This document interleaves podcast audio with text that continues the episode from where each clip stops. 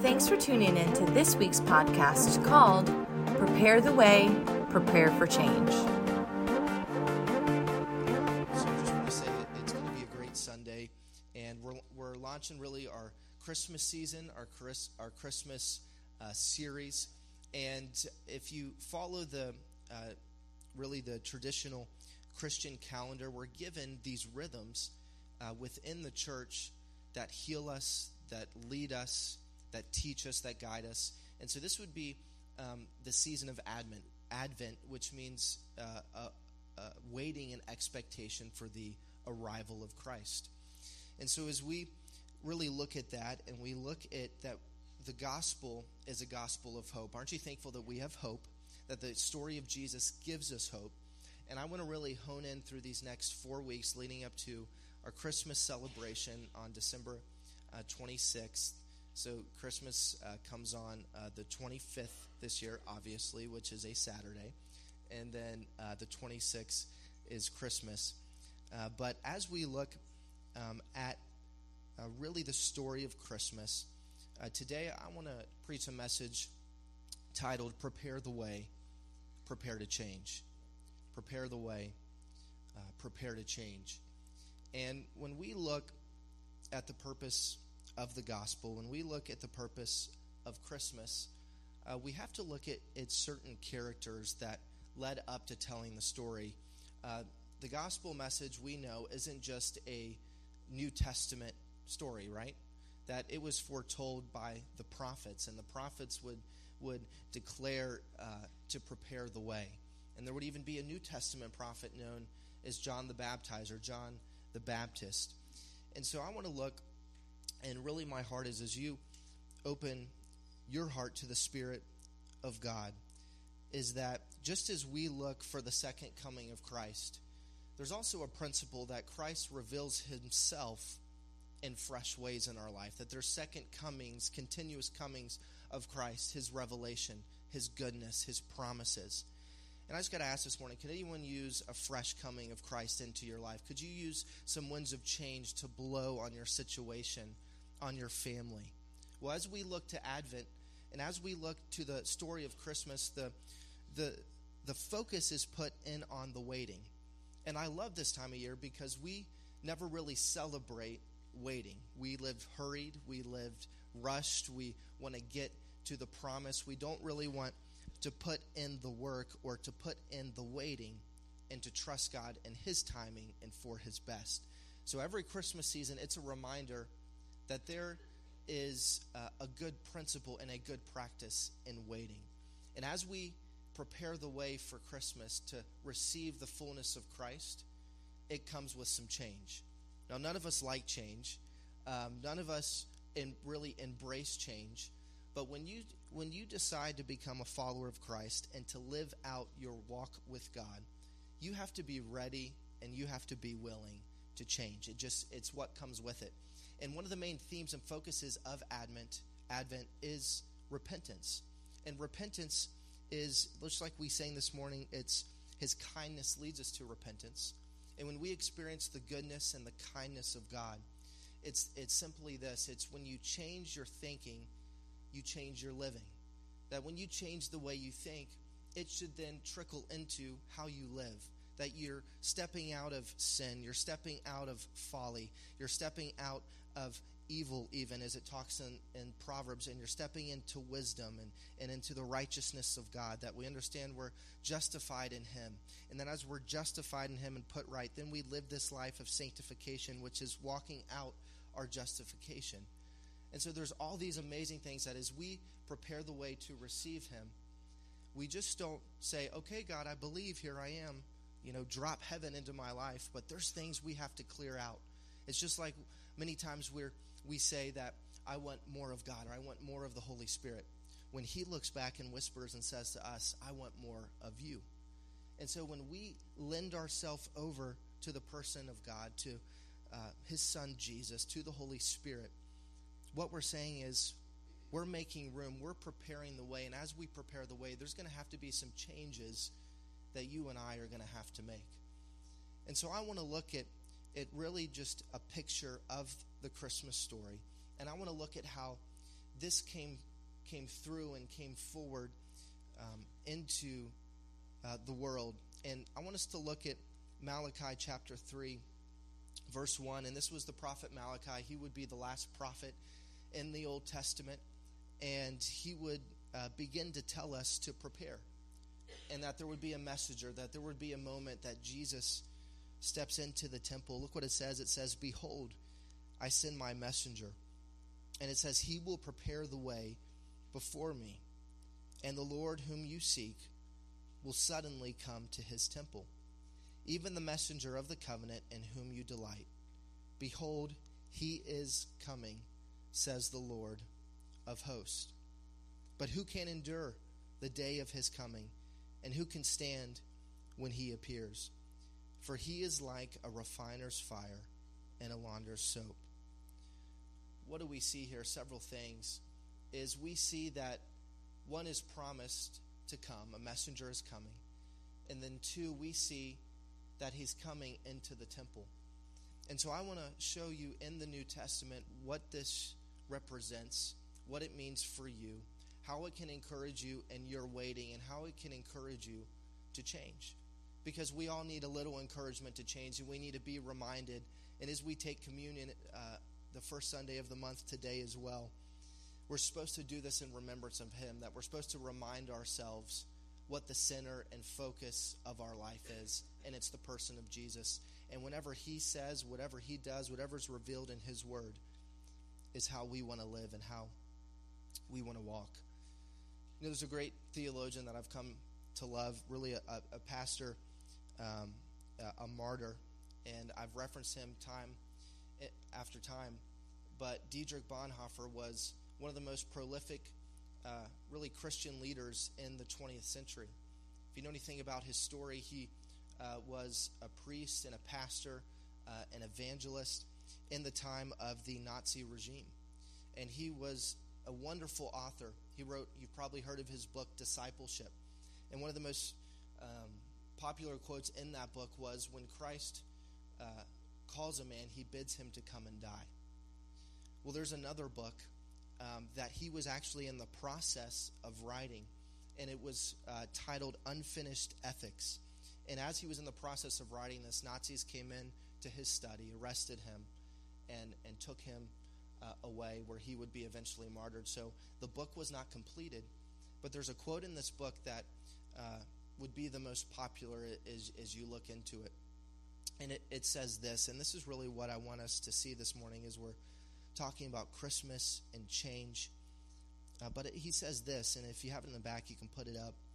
But it says, when a human being confronts Jesus, the human being must either die or kill Jesus. And when you see that, it, it makes you kind of stand back and say, what is he saying here? This, that sounds a bit radical. And that's kind of how I felt of, of what, are, what is he trying to get to and what is he trying to say here. But it's as radical as may seem, it's very true. And it has great application to our life today because what he's saying is, and what we're going to look into as we get into Scripture is when revelation of Jesus comes, do you either embrace it or are you like Peter in the Bible? We're either one of two people. We're either Peter or we're Pilate. Peter says, I'll bear my cross and do whatever. Pilate says, as the revelation of Jesus came, what did he do? He washed his hands and sent him off. So there's the decision of our life is are we going to be Peter and when Jesus comes to us and beckons us to change, are we going to bear our cross and walk it out? Or are we going to be that of Pilate who washes our hands clean and says, I'm not willing to bear that cross? See, I believe this is the point of a mature Christian, of when you read God's word and you wrestle with God's word. Do you allow it to change you and to impress upon you? Do you allow the Holy Spirit to lead you into your true identity? Because it comes, some things have to die in your life in order to become who God truly called you to be. And we don't like change, nor do we like to let things die because, one, they can be comfortable, they can be security for us, they can be things that we've, even in our theology or even in our politics, that puts this varnish on the life of Jesus that when we see him we have to see through our the politics of Jesus or a theological concept of Jesus but it's getting to the unvarnished person of Jesus. Think of it this way when you put a varnish on something it's usually uh, in regards to a stain that you take an unfinished material and you begin to varnish it the dye or the color that you want. And when you put that varnish on, you're changing the integrity or you're changing the, the authenticity of that material. And if we're not careful, we've got to evaluate, and we do this through repentance, where we don't allow our relationship with God to become varnished, but it's pursuing the unvarnished person of Christ, where we're not allowing the world, we're not allowing the enemy, that there is this, this standard that the Word of God says that when the enemy comes in like the flood, a spirit of the Spirit of God raises a standard.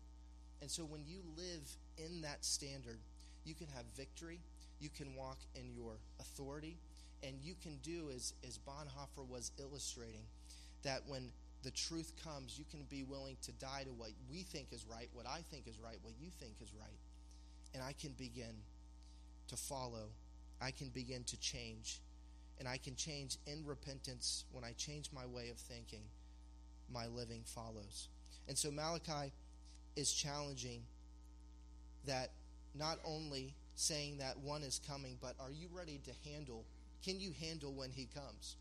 And I think this is the biggest truth is in our walk with God, are we preparing ourselves to handle when the breakthrough comes? Are we preparing ourselves to handle when truth meets us. Because many times, if I'm honest with myself and just in general, we are not preparing ourselves. Simply think of it this way if you don't have a prayer life, you sure have a prayer life when a crisis hits. Where if you build your prayer life consistency consistently, you're in the Word of God, you're in the house of God, you're around the people of God, then when you meet the crisis, you're able to handle it steady and stable because you've prepared. And so when change then beckons you, or a moment or a circumstance, you can walk through this with faith, with trust, and knowing that this is a moment of change, but you're going to be able to walk through that because you've prepared. So he's saying that, just like it says in, in verse 2, that who can endure the day of his coming? And we see that um, he would be coming to the temple. And in, in the time of Malachi, the temple would have been rebuilt, that it was destroyed, that the ark of the, as the as the temple was built back to the specs of Solomon's temple, so it looked the same, but there was something missing, and it was the ark of the covenant. And the ark of the covenant in Jeremiah went missing. We don't know where it went. They didn't have it. So there was this sense of that they've prepared and built this beautiful temple, but there was no presence of God to fill it. And see, there's so many times in our life is we're building a temple for him ourselves our, our, we're a temple of the holy spirit. We're building this but then our faith has to kick in and to wait is will you then fill what i'm building and preparing and putting away and bringing in? And so this is where they're at of as i'm building this temple will he come and fill it? Or am i just twiddling my thumbs or am i wasting my time or am i really hearing god in these areas of my life? And so we see that as Malachi is challenging them and preparing them, um, that we know that in the New Testament, that the messenger that he's talking of is the cousin of Jesus, the son of Zechariah, John the Baptist. So this is the messenger that we see uh, come through and come about and fulfill this prophecy. But as we look and we look at the temple first, we see that in Luke chapter 19, you know the story that this is where Jesus came into the temple. That previously it was his triumphal entry. What's the triumphal entry? It's, it's what we celebrate in Easter where palm branches were laid. Jesus came in, they began declaring Hosanna in the highest. And Jesus comes into Jerusalem. And then following his triumphal entry, the Son of God, God Himself in the flesh through Jesus, steps into the temple. You see the scripture. What did he do when he came into the temple? Do you think that they were ready to handle the revelation of Jesus? As you read Luke 19, the answer would be no. They weren't ready to handle what Jesus was about to do and, and the change he was about to bring. Look what it says. It says, Then he went into the temple and he began to drive out those who bought and sold in it, saying to them, It is written, My house is a house of prayer, but you have made it a den of thieves. And he was teaching daily in the temple, but the chief priests, hear this, the scribes and the leaders of the people sought to what? Destroy him. They couldn't handle the change. They weren't ready to embrace a new covenant, a new way of thinking, a new way of living. And as Malachi addresses in Malachi chapter 3, his challenge isn't to the lay faithful to the congregation. His challenge is primarily to the priesthood, to the leaders of that day. And, and what we see here is Jesus comes into the temple. It drove them nuts. It drove them crazy. They could not control him. They couldn't stand that he was teaching daily in the temple so that they began to talk to the principalities, the powers that be, and they sought of how they can kill Jesus. And I pray you're seeing the point that what Bonhoeffer said is correct. When revelation comes to you, you either die or you kill Jesus. And their response was not to receive this revelation, to receive this covenant, but was to kill Jesus. We look, and as we continue to look at Malachi, then we see that yes, there was a temple, a place that was fulfilled, but then there was also um, a messenger. And this messenger, again, was John the Baptist. And we see in, in Luke chapter 3, verse 1 to 6, through 6. In verse 1, it, it gives the genealogy and, and gives the timeline. And verse 2, it says, when Ananias and Caiaphas were high priests, it says, The word of God came to John, son of Zacharias, in the wilderness. And it says that he went into all the region around the Jordan, preaching a baptism of repentance for the remissions of sin, as it was written in the words of the book of Isaiah. And then he quotes Isaiah, but we see that John the Baptist was this messenger. You read more of Malachi chapter 3, it said that the messenger that would come would be in the power and in the spirit of Elijah. Elijah, we know, was not a, a very liked prophet, that he would challenge the um, opponents of his day like Ahab and Jezebel, and uh, that he would challenge the people that were worshiping the false gods of Baal and call them to change and call them to turn. And I, I love prophets because um, when everything is going well, they're usually bringing, uh, they're the, the bristle, they're the sandpaper, they're calling people out of their comfort. And then when everything and it turns south and there's calamity, they're there to comfort and to bring truth and to bring direction in the middle of the disaster. So this is how Malachi, as you read his story, he, he did both and was faithful to his call. Uh, but John the Baptist fulfills and, and comes in the power and the spirit of Elijah. I, I love how it even says that Elijah wore um, like a, a, leather, a soft back, and ate locusts and honey. It mentions these things, and it was the same as the, what John the Baptist would do of even his dress and his food. These little details mentioned to show us that this is prophecy being fulfilled. And so when we see John the Baptist come, he begins to prepare the way. And when you think of the time, you've got to understand the context of when he's coming because Rome was the superpower. And the minute you start messing with Rome and the context of John the Baptist calling Jerusalem to repentance, those in Rome to repentance, it had political implication. That if you're calling people to change, you're challenging the superpower that was um, was leading, calling the shots. You even uh, look into some of the details that the high priest of the time. You look at the high priest was selected not uh, not out of authenticity in the way that things were set up to be in the Word of God but it was so corrupt at that time that if you wanted to become the high priest, Rome owned the position and would sell it to the highest bidder. And so everything in its power came through Rome, even to how the temple was designed and set up because of extortion and corruption. So, as, as John the Baptist is coming on the scene, he's challenging a corrupt system. And if you begin to challenge a corrupt system, you're going to ruffle some feathers, you're going to make some people mad. And you're going to see that what uh, even cost John the Baptist his life, uh, he became a martyr, is when he, he looked at Herod and he said, No, you cannot marry your brother's sister. And that's what caused Herod to rise up in arms and eventually call for the head of John the Baptist. So you can see John the Baptist was brazen. Um, he didn't he didn't value his life as in so much to compromise the truth. And so when you even and I was thinking about this, and we think of even some um, similarities between Rome and America as one superpower to another. As I was studying this, there's this motto um, that held true to how Rome understood themselves and how they described themselves. And it was this Latin term, and it was modo novus ordo seclorum, which means a new order of the ages. So they saw themselves as the new order of the ages.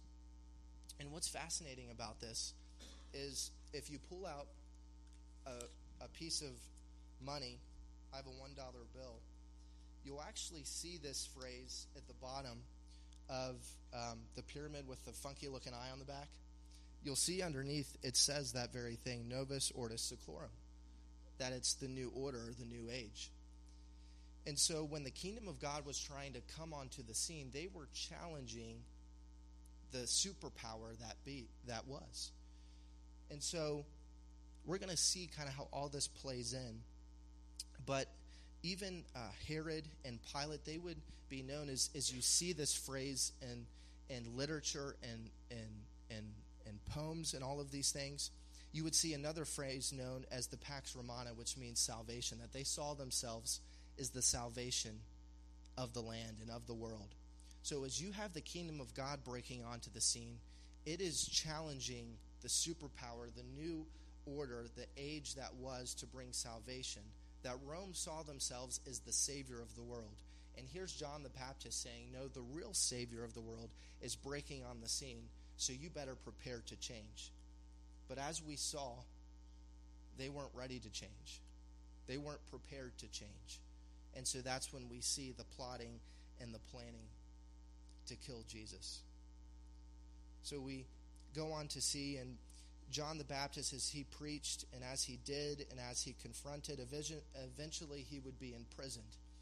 And as he would be imprisoned and put in a dungeon, Scripture shows us uh, in Luke chapter 7 that he began to get tired. He began to wonder is this revolution ever going to take place? And this is for you and I. We have to think in times in our waiting, we can grow weary and we can begin to doubt what God spoke. We can begin to doubt His word and question is what we thought ever going to take place? John the Baptist was right there. And so in Luke chapter 7, verse 18, we see that John in his prison, because John had his own disciples. Pretty neat. He had those that followed him because he was preparing the way for Jesus. Again, John and Jesus were cousins. And so it says that he began to send some of his followers to send a message to Jesus. He was in the prison.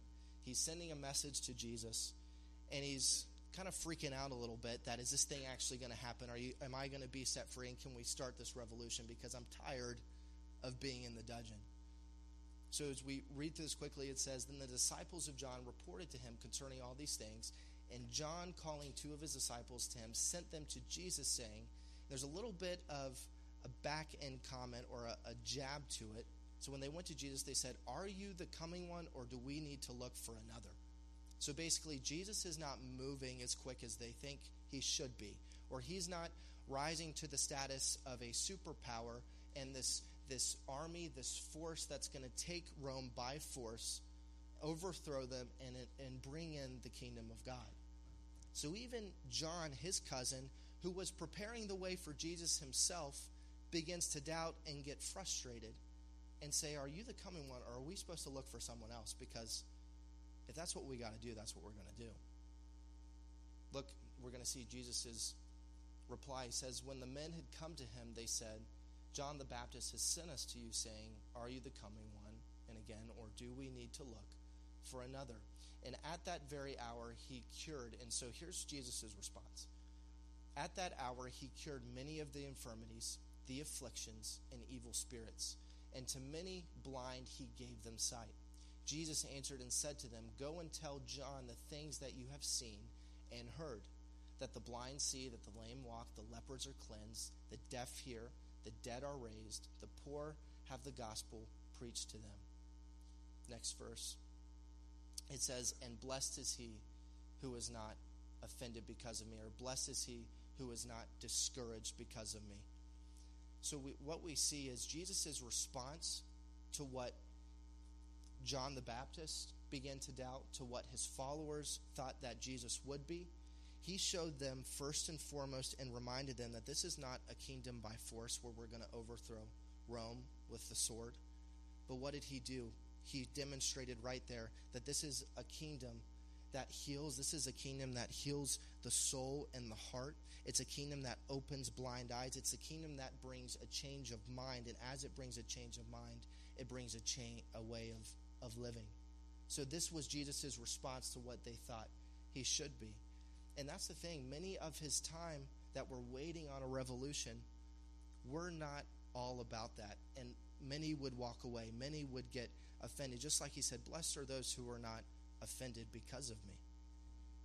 And so this was Jesus' response back to John the Baptist. And commentary will tell us that um, not only was John the Baptist discouraged, but he sent those that were uh, weak of mind in his following to go to Jesus and be refreshed and reminded what they're fighting for, what they're moving into. And so, I, what I want you to see is this, this drawn out picture that I'm painting for you of what it means to wait and the rawness and the realness of Jesus, of his purpose, um, that in the waiting, just even as John the Baptist, who was close, who um, was preparing the way for the kingdom of God, for Jesus, that there was doubt, that there was discouragement, and that there was a change of thinking that Jesus brought when he touched and when he did, when he healed and when he confronted. And this is my challenge for you. Again, either we're a Peter or we're a Pilate. When truth is confronted, when we're confronted with truth, we have the opportunity and the moment that we're either going to change and embrace it by the power of, of the Holy Spirit, or we're going to step over here because it's uncomfortable. It challenges the way we were raised, it challenges our thinking, it challenges our relationships. Maybe it would make me unfavorable in some transaction or some deal. But when your heart is to, to be all who God has called you to be, to walk in the fullness of the faith, truth will confront you. And in that moment, are you going to allow things die so that things can come alive in you? Think of it this way we have to die, right? This is the, the gospel the gospel message is we have to die so Jesus can bring us to life, right? The old man dies, the new man comes. It's the same here. Is unless we die, we can never be raised to life. And Alex, we're going to celebrate your decision to be baptized, that you're going to come down. The old man will go into a watery grave, and the new you, the new man, the spirit man, will come alive in you. And so, Alex this morning is choosing to say, some things in my life are going to die. Sin nature in my life is going to die. My old desires, my old way of thinking is going to die. And I'm going to be raised to life in Christ. And so this is a picture, and I want you to see as we as we have this baptism that you be challenged of, and you just ask the Holy Spirit of what are some things in my life that need to go? What are some things in my life that need to die that are blocking and stopping the flow of the Spirit in my life that um, I've put off because it's uncomfortable? Maybe it's it's some things that just need to be you need to come all the way through so that you can really be set free. See, there's many times that I have to go back to things in my life when I was presented some truth. I never allowed it its full work in my life. And there's times God will bring me back to those moments that, you know what, I need to go back here. Remember when I was dealing with you here, Garrett? That you need to go back here and allow the fullness of it to come forward and to come through in your life. And so as you get to this place, allow your thinking to change, your state of being to change, what you're doing to change, that as you get to the unvarnished Jesus, because John, some of his followers, they put a varnish over him that they wanted him to be something that he didn't come to do. And Jesus is good enough. When you come to him, he will remind you of who he is and what he's been sent to do, just like he did there. They were sent back encouraged that Jesus is doing, he's moving, he's alive and well, that this revolution is going to happen. But it's not going to be a revolution of the sword, it's going to be a revolution of the spirit that's going to change hearts and minds and bring dead men to life. So I want you to stand this morning. I want you to pray. I want to pray for you, rather. And I want to invite our, our worship team up. I want you just to bow your head and take a moment in reflection. I want you just to ask the Holy Spirit. Believe He's speaking to you. Believe He's touching you. Now, you would just ask Him as we prepare to take communion together that there be no any sin known or unknown anything in your life that maybe you're even wrestling with that you're trying to get breakthrough in, be it mentally, spiritually, a relationship, that you would simply say, I'm going to put the way I think this thing should happen. I'm going to put the way I think success or progress can happen in this area of my life. And just say, I want the unvarnished Jesus. I want him at his word. I want the fullness of the Holy Spirit. That however he wants whatever He wants to do in my heart, in my mind, in my life, that I open up to the one who can do it. And as I'm presented with truth, that I wrestle with it, but ultimately I allow it to change me. That I repent of my wrong thinking, and I step, as I repent, I rise in renewal to a right way of living. Father, we thank you that you don't miss a beat you know us, that you invite us into this loving relationship that's Christ centered, that's focused. We ask right now that as we prepare our hearts for communion, that you would shower your grace upon us, that we need abundant grace. You've given us abundant grace. You've given us the word of life. So, Father, we ask that you challenge our wrong thinking. You challenge any theology in our life that maybe is incorrect. God, that nothing is off limits to you. And as you open up our eyes, as you lift the scales, we can come and sit and sit by your side and you can teach us. You can love us. You can raise us up and pull us out of a dark place. You can begin to teach us that you don't have to abide in, a, in an atmosphere of fear or an atmosphere of doubt. But we can walk and live in the house of love that you've created for us, where there's freedom, there's understanding, there's knowledge, wisdom. Father, we ask that you do this work in us this morning. We thank you that you give us your heart, that there is a transfer that takes place. In Jesus' name as we prepare to take communion, you can grab the elements on the seat back in front of you. We're going to take a moment to worship. But there's this powerful prayer that I want to share with you, and it's an early church prayer. It's actually known as the prayer of St. Francis, and it gives a, a picture of God doing a work in us. It says this it says, Lord, make me an instrument of thy peace. Where there is hatred, let me sow love. Where there is inquiry, show me pardon. Where there is doubt, give me faith. And where there is despair, give me hope. Where there is darkness, light. Where there is sadness, joy. O divine Master, grant that I may not so much seek to be consoled as to console, to be understood as to understand, to be loved as to love. For it is in giving that we receive, it is in pardoning that we are pardoned. And hear this. And it is in dying that we are born to eternal life. Holy Spirit, we just open up our hearts to you. We surrender. We ask that as we patiently wait for fresh comings of your Spirit, fresh comings of the Word of God, that as we study, as we meditate, as we respond, as we make a choice today to let some things die, that we remember as we partake of Holy Communion together, that you give us this visible sign of an invisible reality that points to you to show us that you are with us, that you are ever present help, no matter how dark it may be, no matter how many questions we may have. That salvation is not just in something, but it's in someone, and it's Jesus.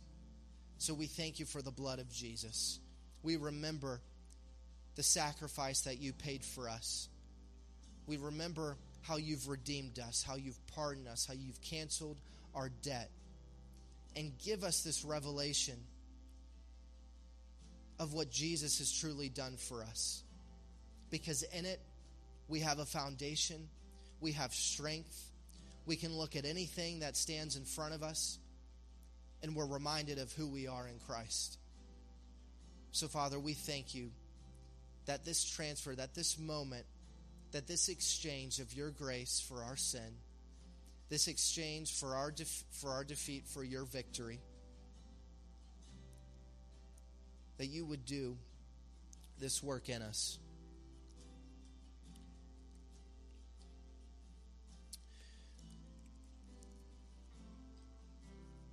The gospel says this it says that he took the cup, he gave thanks and said, Take this and divide it among yourselves. For I say to you, I will not drink of the fruit of the vine until the kingdom of God comes. He took the bread, he gave thanks, he broke it, and he gave it to them, saying, This is my body, which is given for you. Do this in remembrance of me.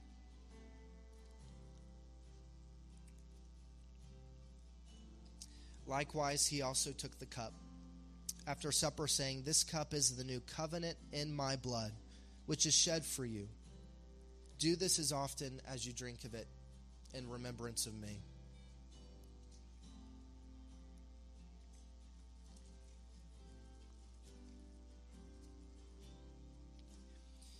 I want you to have your own baptism right now as we worship, where you allow the body and the blood of Christ to come alive in you to bring revelation to you. That some things need to change. We all have an inner Pharisee in us that says we don't need to change. Let's allow the Spirit of God to challenge that inner Pharisee. That we choose not to be a Pilate. Let's not wash our hands of this revelation that God, through His Holy Spirit, is giving us. Because I believe as a fresh wind blows through your heart, through your mind, through your life, your family, it comes with a challenge and it comes with a choice. And if you can choose to die to some things, to make some different decisions, you're going to see Him come alive in you. So let's ask for the heart of God. His kindness is going to lead us to repentance. And I just want the presence of God to wash over you. Thanks for tuning in to this week's podcast. We hope and pray that it blessed you and strengthened your walk with Christ. Have a wonderful week.